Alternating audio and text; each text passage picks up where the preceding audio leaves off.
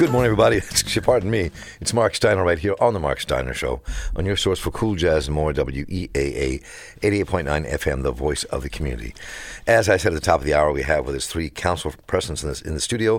First District Councilman Zeke Cohen, Second District Councilman Brandon Scott, and Ninth District Councilman John Bullock. Gentlemen, good to have you on the studio. Hey, great to be here. Good to be here. We want you all to join us here at four one zero, three one nine, eight eight eight eight. Write to us here, talk at steiner show dot org by email. You can tweet us at Mark Steiner.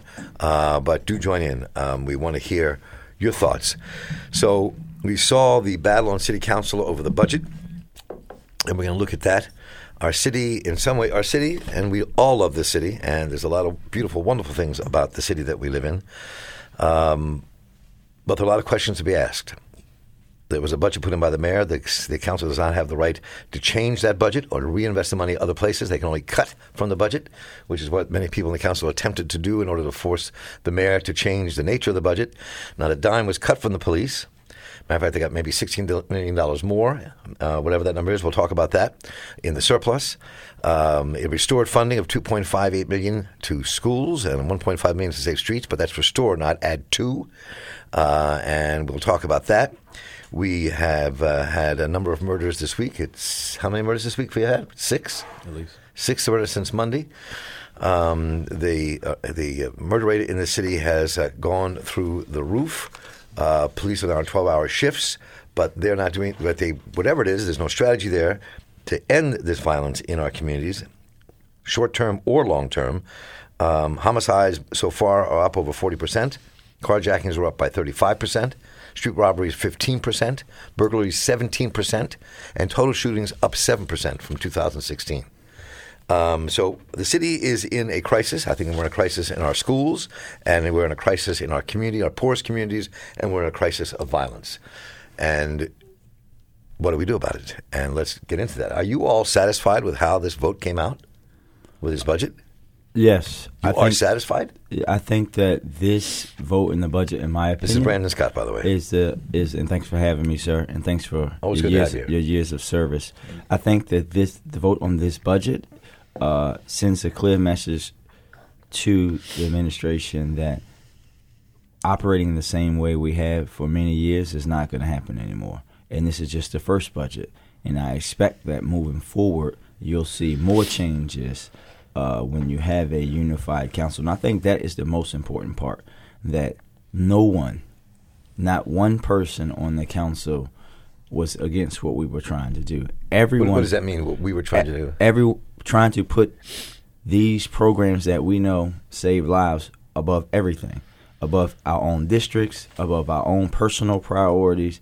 That is something that doesn't typically happen in politics. And even though throughout that process you heard some of us saying, like for me, I was saying that we shouldn't be talking about just maintaining safe streets as it is. We should be talking about expanding sites, having more sites. We shouldn't be talking about doing things as it is. We should be expanding it. But we had to have a starting point, and I think that this budget was a starting point for everyone to see that we can we're going to operate differently and that things are no longer going to be the same. I'm never going to be satisfied with anything until Baltimore is at the best place it can be. But I am satisfied with the way that that's, this particular process went down. Yeah. So does everybody feel the same way? You're satisfied with this? So so this is John Bullock, and I do agree with uh, my colleague, uh, Brandon Scott. Uh, I will say this is not a perfect process. The outcome is not perfect. At the same time, what we saw was that the council uh, stood unified in terms of its uh, priorities. So uh, Councilman Scott rep- uh, rec- uh, recognized that Safe Streets was something that was really uh, important for our city to invest in, looking at what the health department was doing. And even if you think about what just recently happened um, to uh, to Greg Cilia, who actually, you know, works in, in the health department and works some of this beaten up in the street and had his wallet and cell phones right, taken. Right. right. And we're talking about, you know, some of our young people. And that's a that's a real challenge. The other part, and, you know, uh, and I know Councilman uh, Cohen will speak to this as well, you know, our investment in our schools and after school programs. That was a real uh, uh, battle cry, not only from the community, youth organizers, educators and others who were beating down our doors. And we really shared uh, their sentiments. I know that there is a concern about the amount of money uh, going toward uh, the police. We did have uh, part of a conversation about uh, potential reductions, not only for the police, but other other agencies. At the end of the day, uh, we were able to make some, uh, some compromises in terms of the, some of the mayor's priorities. quite frankly, you know, we are in a state of emergency uh, with the city, and it's quite difficult to then reduce uh, some of the investments in police, especially given the consent decree and some of the other challenges that we're dealing with at this point. So I understand, you know, some of the, some of the critiques, but at the same time, uh, we work to come up with a compromise. So what I would add, this is uh, Councilman Zeke Cohen, uh, to what my colleague Councilman Bullock was saying, uh, as it relates to uh, specifically the community schools and after-school funding. It was about two point five eight million dollars uh, that was originally going to be cut and then was added in a supplemental. Um, I would just say that this was a win for community, not just the council or not just the mayor. Uh, the leading driver on this was young people showing up, uh, being persistent, holding us accountable, and refusing to let it go. Young people like Samira Franklin from Biop, young people like the folks I used to work with at Intersection, like Communities United. All of these groups uh, came to City Hall, um, and then at the end, in sort of the final hearing that we held on the Education Committee, Mark, we had over six hundred people come out to advocate for these programs. And so I think part of the media narrative has been this was a moment of unity for the council and this was a big win. Um, I just want to push that win back onto our communities because I think that they drove so much of this action. Um, and, you know, to Councilman Scott's point, uh, you know, government is incremental. This was not perfect. I would not say this was a perfect budget for Baltimore, but I do think it showed a sense of unity between the council and the communities we serve. I think that Mayor Pugh came to the table and listened. Um, and I think that we have something to build off right now, which is that young people were prioritized in the way we thought about this budget. And I, I just want to add one thing. I would be remiss if I didn't uh, say that Chairman Costello and, and mm-hmm. Vice Chairman Pinkett did a yeoman's job uh, negotiating on behalf of the council. Being on the budget committee, they actually consulted us and talked about things that we that we thought should be cut or things that we thought should be kept in the budget, and they made sure that all those priorities w- were met. And I think that that. Again, it just shows what we can do when a whole city comes together. So let, let me push back a little bit on this. I mean, I respect the three of you a great deal. And the two of you, Zeke, Zeke and John Bullock, Zeke Cohen, have been on this show for years before you became members of the city council, when you were doing your other parts of your lives and work. And, and I was happy that you were both elected. Brandon is the youngest person elected in the city council when he, when you were elected. Um, you know, have become new voices, which I think is critically important. And you do, for me, give me a chance to breathe deeply, thinking that the future may get stronger because I think your voices and your passion and where you your commitment is real.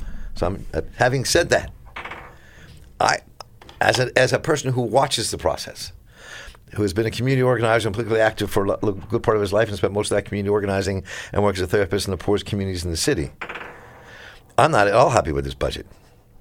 Um, and I'm not saying you could have done much more than you did, given the power the council doesn't have. Last year, um, Councilman Henry introduced a bill that the people that you all replaced voted against. I'm pointing to Zeke Cohen and John Bullock. Um, voted against, which was to give the council more power and put that on the referendum to give the council more power to to, to over, more control over the budget. Mm-hmm. Now, do you, so you can't really do anything until you get that.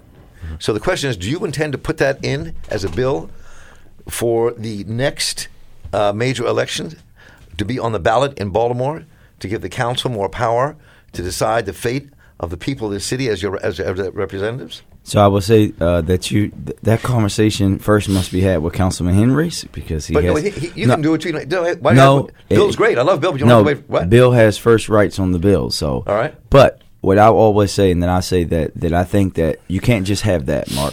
There's something else that needs to be had, and something that my colleagues and I have talked to, my, especially that? my new colleagues about that.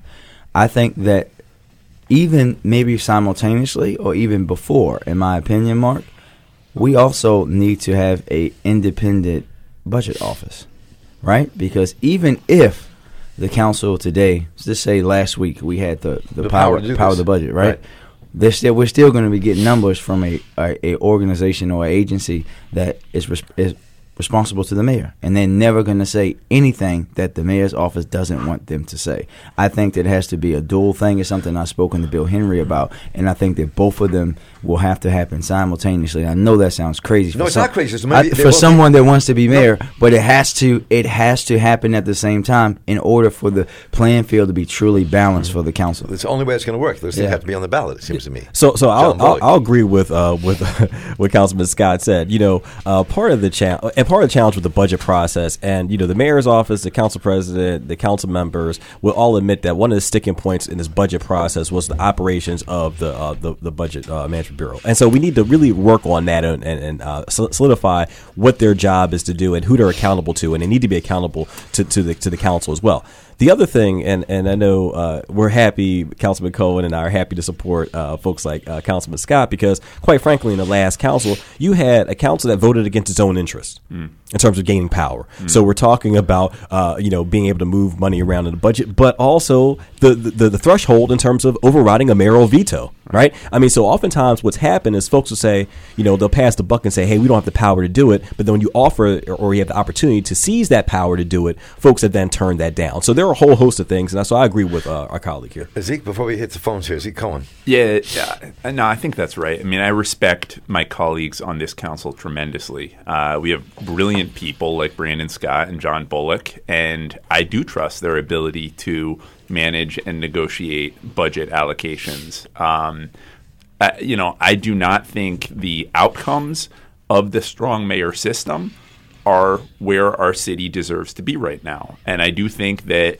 what I've seen is that the council over the last, and this is not a knock on our current mayor or any mayor, but that the council has been put in this position of negotiating for a really ridiculously small amount of money, if you think about it. I mean, two point five eight million dollars and one point five for Safe Streets, that is a tiny little fraction of the budget. Why shouldn't we have the right to put those priorities where they belong? I, I would fully support Councilman Henry's move to uh, give us the power to add money to the budget, as well as to lower the threshold for a mayoral veto. Um, I respect these guys enough to know that they would do the right thing. So I'm a, I'm open the phones here. Then I have a bu- bunch of questions here. Uh, our three councilmen are with us till the top of the hour. Join us here at four one zero, three one nine, eight eight eight eight. You can email us at talk at steiner show dot org, tweet us at Mark Steiner, but do join in. four one zero, three one nine, eight eight eight eight. Let's go to Leo in Bolton Hill. You're on the air. Welcome. Yes, good morning, Mark Steiner. Leo Burrows. And everybody, how you doing? All hey, right. Mister Leo, how are you, sir? I'm very unhappy about the current, the status quo, but let me ask these questions and you guys can answer. Uh, when will the Baltimore City public school employees who were fired, they say they were laid off, when are they going to be returned to duty? I know you know that answer because you have political influence and you're lobbying the school board and the state legislatures and the Greater Baltimore Committee, who have the money to balance the budget in ways that are not balanced on the backs of poor and middle class. My other question is drug confiscations, drug and gun seizures.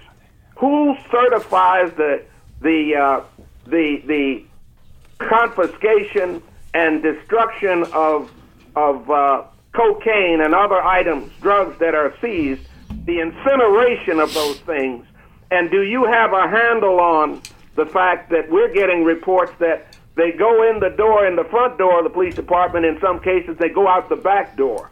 What can you tell us with specificity about the drugs and guns that are destroyed, that are seized? And what about our schools? What, when, when are we going to get our people? What happened? What, what, we lost Leo. I don't know how we lost Leo. I was, I don't know what happened, but I'm uh, Zeke, uh, sure, Zeke so Cohen. Let me, let me start with the schools. Uh, so we came into this year facing an one hundred thirty million dollars deficit in our school system. And what I appreciate about the work that Doctor Santelises did was that she showed in no uncertain terms that this funding shortage was about inequity, not about uh, fiscal mismanagement, which I think is one of the persistent myths that we deal with a lot in this city, is that we say, oh, you know, money's constantly going missing from the school system. That is not the case. They were audited by Clifton Larson Allen, which is a reputable firm, uh, and no fiscal mismanagement was found. This is about inequity and denying funds to a system that largely serves children of color. Uh, the state's own M S E A did an adequacy study and found that the state of Maryland is shortchanging Baltimore City schools by about two hundred ninety million dollars per year since two thousand twelve, which dwarfs the one hundred thirty million dollars that we were squabbling over. So again, this, to me, that is what race, racial violence looks like, is it is the systemic denial of funds to kids in a school system that is largely children of color.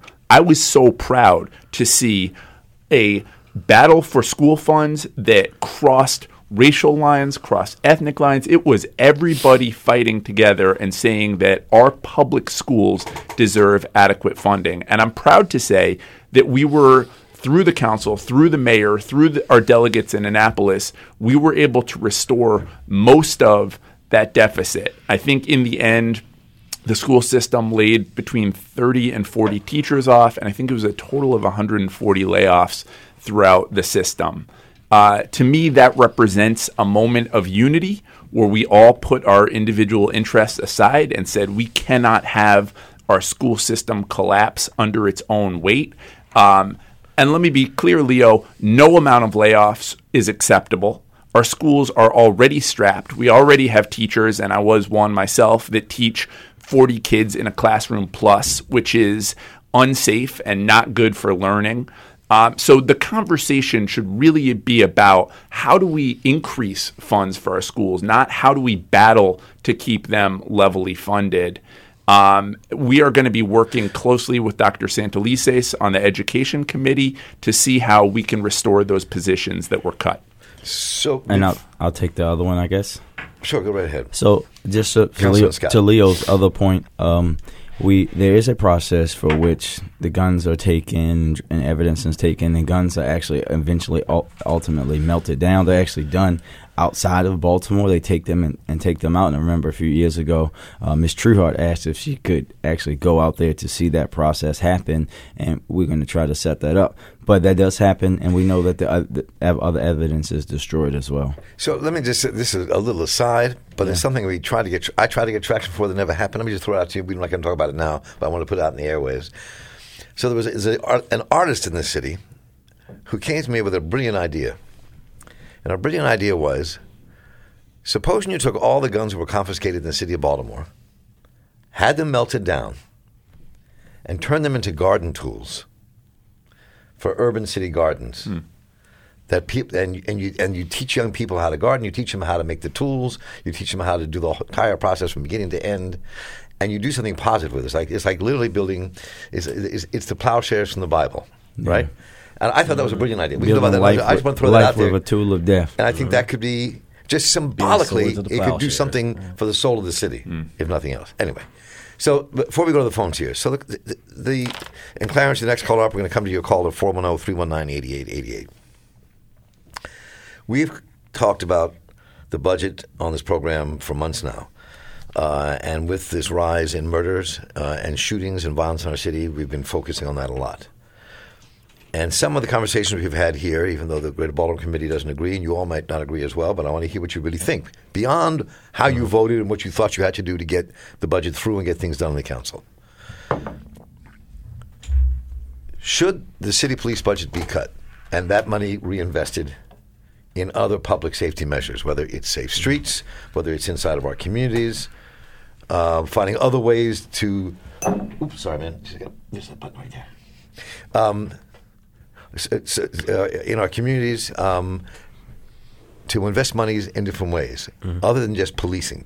We cannot police our way out of this, many people would argue. Right. Yep. That that the amount of money we spend on our police is, and, and, and B, the audit about overtime has never taken place. It's not taking place. Uh-huh.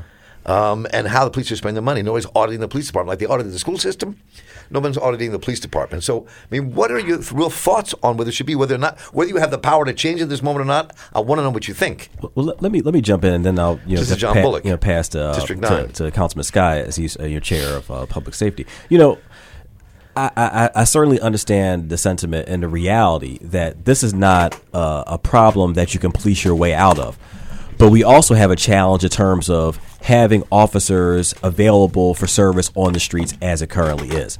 And so one of the things that we deal with, and I represent, you know, West and Southwest Baltimore, you know, we have some severe uh, challenges as it relates to, you know, to gun violence, to other types of violence, and making sure that we have folks on, on the streets.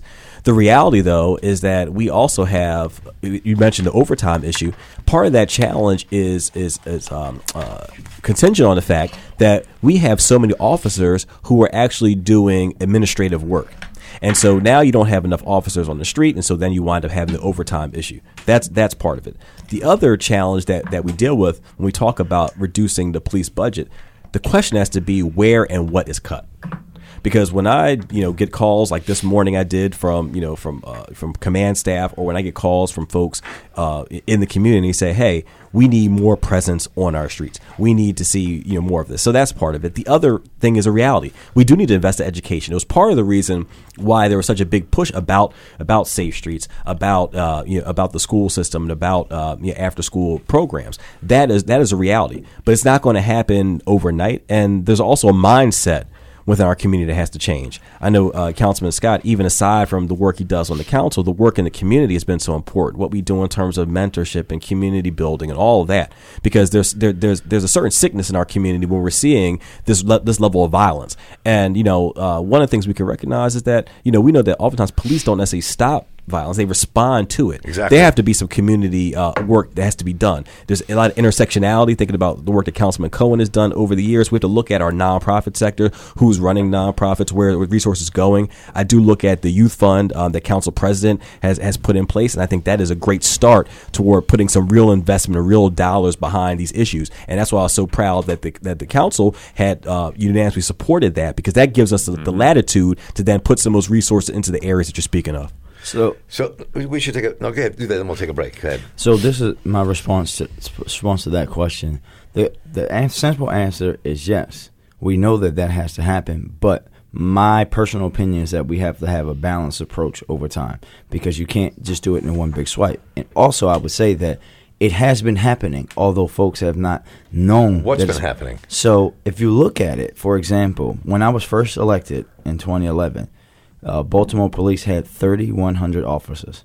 They're now it's now down to basically between twenty-five hundred and twenty-seven hundred. The Posi- budget is higher, but the you money have to get is more. I, you got to ex- you got to ex- understand a few things, right? One, we have to understand inflation and costs over all that, and also to her credit. Hold on, Mark. Let me finish. I'm not, I'm not going to interrupt you. Go ahead. Five, the mayor built in a five million dollar cut to their budget this year. So if it were not for Mayor Pugh, right? And I know sometimes that's weird coming out of my mouth, they would have had five million dollars more in their budget this year. So they're making cuts too. And even though some of those cuts I personally didn't agree with, right? So she says that we're going to cut a million dollars and ground one of the helicopters. I said, why not get rid of the horses? The helicopters are actually useful to the citizens of Baltimore. The horses are not.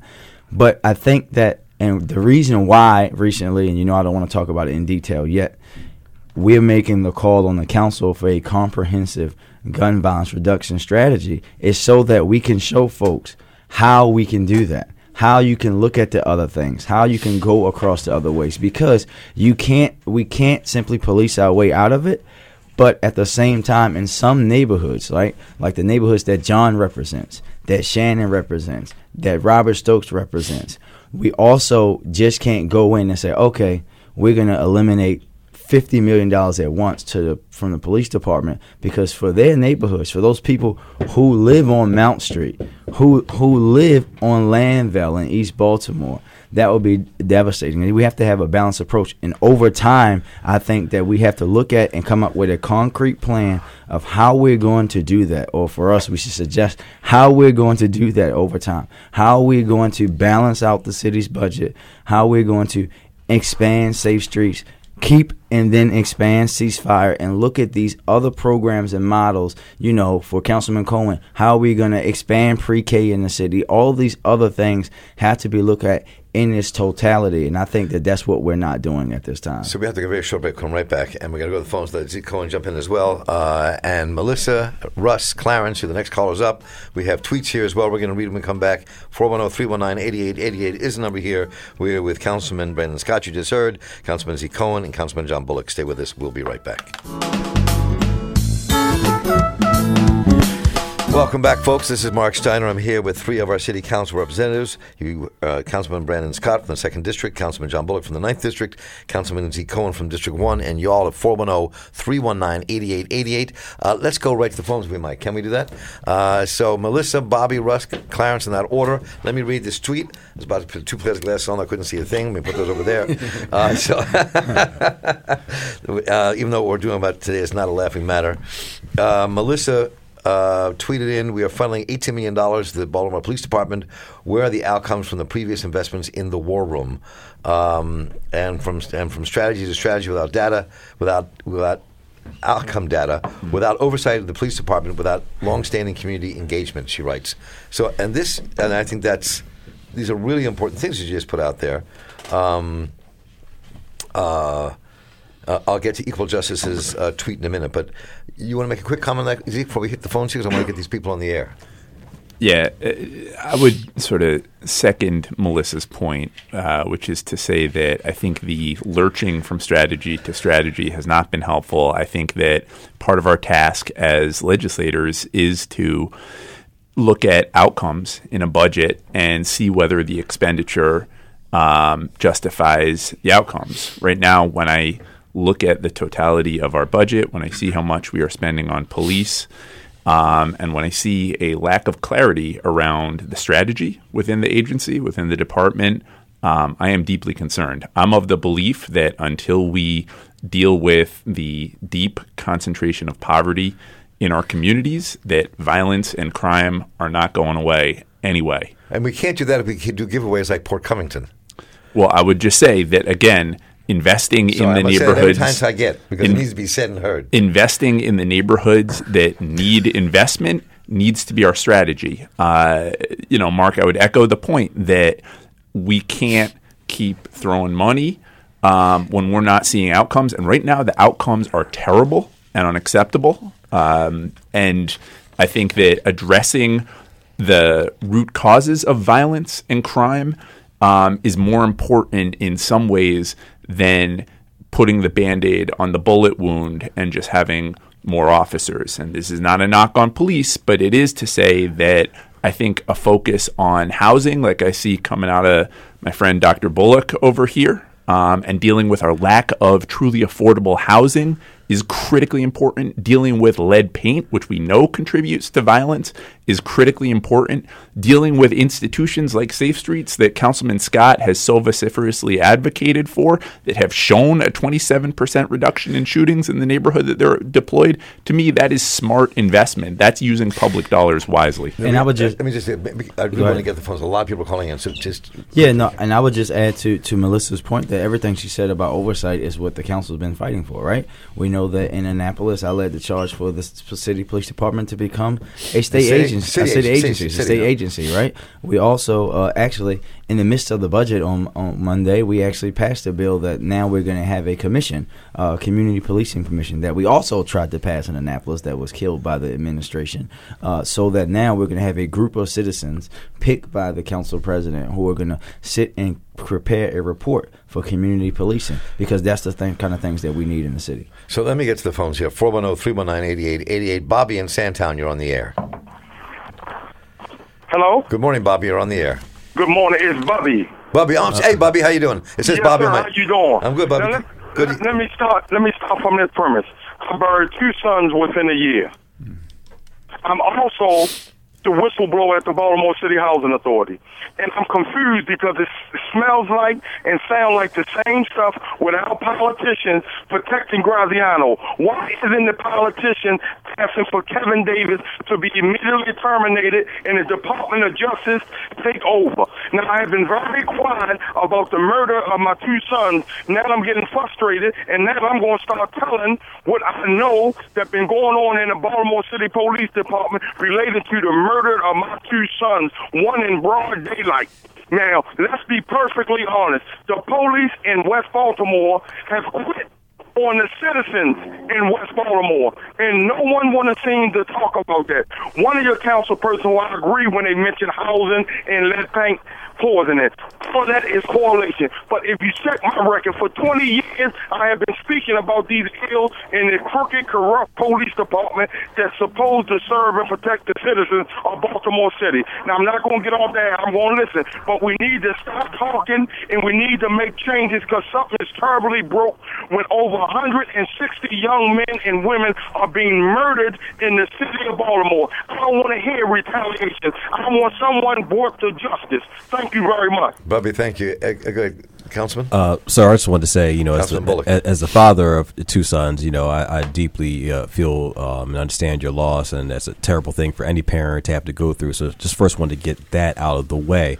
Um, you know, what you're saying, and this is something that's been a narrative that has happened since the unrest, has been the talk about what the police have been doing and have not been doing in in certain communities. Um, I know it's the it's the mayor's prerogative as it relates to uh, uh, to Commissioner Davis, and I know uh, Councilman Scott uh, will have some thoughts on this. But the challenge that, that we're dealing with is we can't make this entirely a police issue. So on one hand, we're having this conversation about about the police budget and about, you know, reducing, you know, uh, uh, police in, in, in some ways. And then we're talking about what does the strategy look like? So I know there has to be a coordinated strategy to deal with this. Right. So we're looking at what is the what are the police doing in terms of uh, dealing with this? I know they've talked about going to twelve hour shifts, but there has to be something larger to this. Um, even and I agree also with what Councilman Cohen mentioned in terms of in the environmental conditions that are also contributing uh, to uh, to violent behavior and to low educational and all the things are around that. But we have to, and I encourage you, when you said about telling what's going on, if you know something, tell something. That's the thing I tell folks in the community. If you know something, you see something, you tell, because that's what we need. We need the information out there, because quite frankly, we're looking at some of this coming out of our communities. And we have to also stand and be men and women in our communities and be the guardians of our communities, because honestly, it's not the police that are coming in and doing this. Th- these these are folks that, that we know or may know of. And I know that there are also folks who also feel as if they can't tell, because look at what happened to the young lady who's also dealing with the police. So I recognize it is a challenging uh, situation. So let me go back to the phone channel. Everybody wants to jump in, but there's a lot of people called in. I'm going to let them get their voices out here. four one zero, three one nine, eight eight eight eight. Uh, let us go to Melissa. You're on the air. I wanted to say thank you to Councilman Cohen and uh, his colleagues for their support of the community schools work, um, since it literally saved my daughter. Um, but, but second, I, I wanted to ask, um, so I read the story about the eighteen million dollars going up the police for overtime. Um, and, you know, we had to really scrap and fight for the two point four million dollars for community schools. It's pretty unfortunate, especially since community schools have a known return on investment and policing, at least thus far, doesn't. So I'm wondering if the council would be interested in supporting more money for safe streets, since those workers are city residents. They live in our communities, unlike the vast majority of our police. And so the economic and social impact of funding safe streets, similar to funding community schools, would probably be more local. Localized and alleviate some of the poverty and other conditions that the councilmen are speaking of today. Yeah, I, I think that, Melissa, Scott. Again, and thank you, and I'm so glad that your daughter is okay. Uh, the response to yeah. that is yes, right? First and foremost, uh, we, the council, didn't decide to walk away from safe streets. That was a, the administration decision, and we have made sure, and I have made, been clear about this, that this year was the last time that we're going to be talking about just keeping safe streets as is. We need to have nine of these at least, so that we have one in every police district. And what we're saying is, and what I'm saying is leading to next year's budget, is that unless we're talking about expanding safe streets by at least two sites, it's off the table for me. We have to start expanding these type of models that work and figure out how we can fund them, both publicly and through private investment, because that's what has to happen with Safe Streets. Is a very unique type of program, and that's where we are with this, and I know that many of my colleagues will agree. Absolutely. Absolutely. Right. And the health budget of the city, just real quickly for everybody, the health department budget in the city is hardly funded at all by the city. No, it's, it's mostly all funded by grants and federal and state and, money. And federal state money, ironically, but you know the state agency that the, that the city controls is totally funded by the city. Yes, exactly. and and the point about grants, grants go away, so we have to have a city commitment to those, especially things. Under Trump. Four, yes. four one zero, three one nine, eight eight eight eight. Let us go to uh, so many people calling in. Let's go to Rush. You're on the air. Welcome. Hi, Rush. You there? Welcome. Is Rush there? Rush, you went away? Okay, let's go to Clarence. You're on the air. Hey, Mister Steiner, can you hear me? Yes, we can.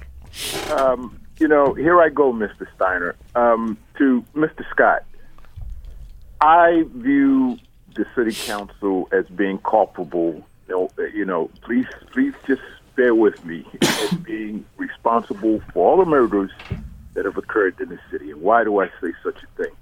We have a police department where, as the gentleman Bubby said, have quit. Now, in the context of what he said, when he said that, he's opinion based on observation. But when you have police officers who tell the public that we're not stopping anybody asking for I D anymore, all we do is push the drug dealers from, tell them don't do it here, we move them from corner to corner, we don't ask for I Ds, we're not doing our job. When they admit that to the public, then that's actionable by the administration, by the, by the city council. That is actionable and requires immediate action. That's not, you know, an opinion of the public. They right. have told the public this. So, uh, okay, so what should your response to that be? So, Clarence, let, let me add to that. But the, but the other part of that, Clarence, is that you and many others, and myself included, will also say on this program that the police stop every young black citizen in the city, harassing them, asking for I D, putting them against the wall. So we can't have we we, we got to figure out a strategy that's different but protects our citizens and doesn't continue to harass young black folks in the city. I mean, there's got to be a way to do this. So, and Clarence, my, my, my first response to you would be that, listen, I've been clear that I think that there has to be change to the strategy and that what we're doing isn't working. But I also remind you that the city council's power over the police department is extremely limited. It is the only city, quote-unquote, city agency that we cannot legislate on. They don't respond to us. They're not responsible to us. They're responsible to the state of Maryland. And until that changes, we can just be a voice. We are a voice, and we can do what we can do through the budget, and we can hold him accountable. But with the consent decree and, and with... I was going to get to that. And with the consent decree, listen, it's not a... We, we cannot... think that we're going to go and lock up a whole bunch of people and that's going to reduce crime. If you look at two thousand eleven, the year that Baltimore had its lowest amount of homicides versus nineteen ninety-nine or two thousand one or any year that we were under zero tolerance, there was significantly less arrests in two thousand eleven and significantly less homicides. The truth is, it's not about how many people you lock up, it's who you lock up. And that's where we're failing right now. We are not arresting the people with the guns. We are not arresting people that are committing the crimes. I don't care if they're arresting people for loitering and all of this drinking outside, all of this stupid stuff that we arrested people for in the late nineties and early two thousands that led to this break in mistrust from the community. But those gentlemen with the guns, those people that are robbing people, that are carjacking women, that are assaulting women and shooting them and killing them and murdering them, we should be arresting them. And that's what needs to happen. And that's why there needs to be a change from the administration on how they're going to conduct this strategy, because right now it's not working. four one zero, three one nine, eight eight eight eight is number here. Let's go back to the phones and let us go to uh, Miz Williams. You're on the air. Good morning. Good morning. I'd like to um, question...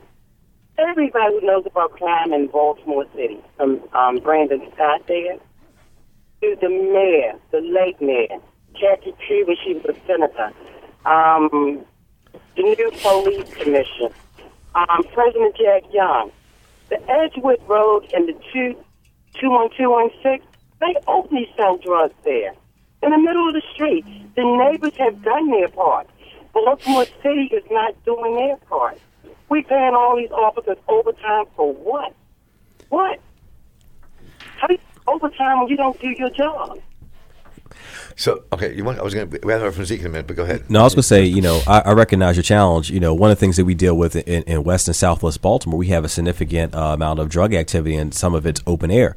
One of the challenges we deal with is that we'll have, you know, citizens call, we'll have our office call, and by the time the police get there, they may not be there, they may come back, and you have this issue over and over again. The reality is we have a drug market in the city, we have an underground market, and we can talk all day about, you know, uh, crime enforcement, but we also look at even larger strategies that are out of our bailiwick as it relates to legalization and all types of other things, and also treating uh, drugs as not only a criminal justice issue, but then also a, as a health issue.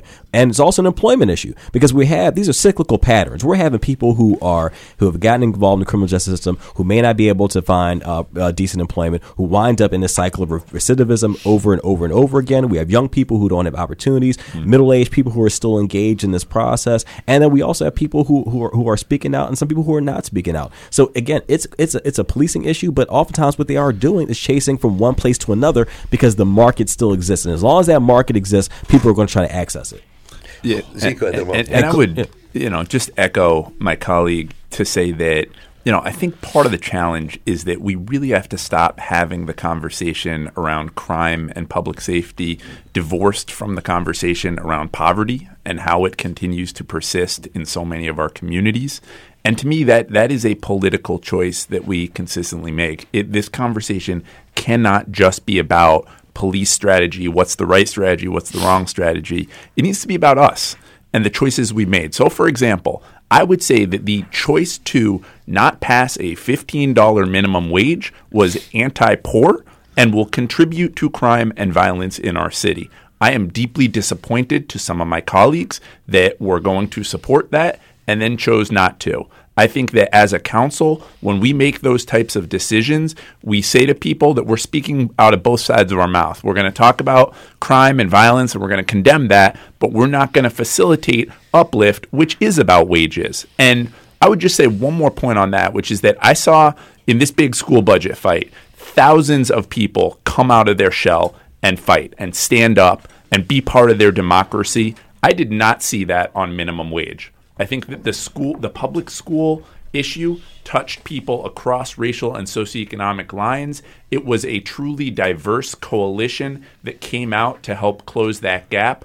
I didn't see that with minimum wage. And so I think that there's a responsibility that those of us have that have some privilege and power to speak out not just about the issues that impact us and our kids, but about the issues that impact people in other parts of the city. We need to be in this together. We need to be unified. We need to be fighting against poverty and racism and segregation, and it needs to be consistent. Thank you. four one zero, three one nine, eight eight eight eight. Let's go to Randy. You're on the air. Welcome. Morning. Good morning, Mister Randy. Steiner and, and your guest. Would Good anyone morning. on the panel have information about how Baltimore stacks up in comparison with Montgomery County or Northern Virginia public schools, some really outstanding school districts, um, in terms of what we're offering to kids who are emotionally disturbed, who are um, not learning, who are attending school, causing disrupt- disruptions, because I've observed in Northern Virginia a model um, program for working with kids who otherwise would be in trouble. And they and, and the emphasis was on socialization, so basic but so important. And if we don't advocate for the kids who don't have the ability to go to school and keep their mind on not destroying the building, then we're going to come out to our cars. They're demolished. Their tires are cut. You know, this is our city. We we know what the problem is. We have kids who are coming out of hell, mm. and they get to school and they demonstrate what they've learned in the street or wherever they've come from, you know, on the way to school, and the teachers can't deal with it. So unless we're going to really make a noise about getting the kids first rate, not second and third rate, advocacy for their needs, whatever those needs are going to be, we need to find some money to get those kids focused and squared away so that they right. feel they feel that their mental hygiene has been met. Otherwise, you know, they're reflecting what is going on inside them. And we're trying to say it's a police problem. It's not. Randy, I appreciate that call. And, and Zeke, let me just let you, then you all can mm-hmm. comment as well. We get back to the phones here. Tries to get lines just slammed. I wish we had two hours here today for this conversation. Um, that's a real issue. Yep. I mean, the, we don't. Nobody takes into account how traumatized yep. a lot of our children in city schools are. No, that's right. And I think part of the challenge in the political discourse around schools and school funding is that we make the mistake sometimes when we look at how much money we're spending per child in a place like Baltimore uh, compared to other districts. And we say, well, Baltimore's getting all this money per kid. What's going on with that? But what Baltimore has that Howard County, Montgomery County, and other places do not have is areas of deeply concentrated poverty, which we know from all the data and research produces poor academic outcomes, right? And so the reason why Baltimore needs, and I would say needs more money per child, is to address exactly what the caller was speaking of, which is the trauma, which is the violence that our children witness, which is the things that go on in neighborhoods that trickle their way into schools, like the school I used to teach in in Sandtown, where if you were honest, If if we were honest as a community, we would say close to ninety percent of these kids have been highly traumatized and have been witness to violence. Um, it is why I am such an advocate for the community schools model, because I think that community schools recognizes that the bridge between our children and the communities that they live in is real, and that we need to utilize the assets that are already there and build off of them. It is a strength-based model. It has shown remarkable results, as Melissa lifted up. Uh, the school in my district I talk about a lot, Wolf Street Academy, went from being ranked the seventy-seventh in Baltimore to the second best after becoming a community school. And that's because parents were able to get English language classes, kids were able to get classes and tutoring and after-school programming. This model is successful. It's not about union busting or anything else. And I think, again, when we talk about outcomes-based budgeting, that's the type of model that we should lift up and that can deal with some of the trauma that our children face. I'll, I'll just quickly um, add, you know, what we're looking at in terms of school. So, you know, my wife used to teach in a school that had a high uh, population of emotionally disturbed. And, and and part of that really has to do with the trauma in our neighborhoods. Again, we look at high rates of violence, poverty, uh, unemployment and underemployment, all those things that come about. Um, one of the things you look at is really look at these individual education uh, programs, I E Ps. That's part of it. But then the other part, and I would lift up something that, uh, you know, school in, in my district, Excel Academy at Francis M. Wood High School, where Councilman Scott was the commencement speaker. I was a speaker as well at their graduation. And we're talking about a school that has uh, young people who are on an alternative path because of some of the challenges in their life. You look, you're looking at folks who have wound up um, involved in the criminal justice system. Even the fact that in their graduating class, several of the students had been killed this year. Six. Right, right, and so so this so this is like a, a serious issue with, and we're talking about just one school. And you and I've gone in that school and talked to you know to the principal, uh, Miz Woodhouse, is doing a fantastic job. But also we're talking about having social workers in the school, having these counselors. That's a real uh, a real important thing. Having that um, uh, that that therapy in those schools, and they're doing a great job, but they need more in terms of resources. And quite frankly, one of the people who was affected by the layoffs was one of the um, the resource uh, teachers at that school. So let me go back, come right back to Brandon Scott and the other council people, four one zero, three one nine, eight eight eight eight. Let's uh, maybe there's a, a tweet. Uh, Theodore Bracia tweeted in, I really like uh, need to get their police out of car. Mm-hmm. I really like Baltimore, Baltimore police need to get out of their cars and interact with citizens they pay, they are paid to patrol.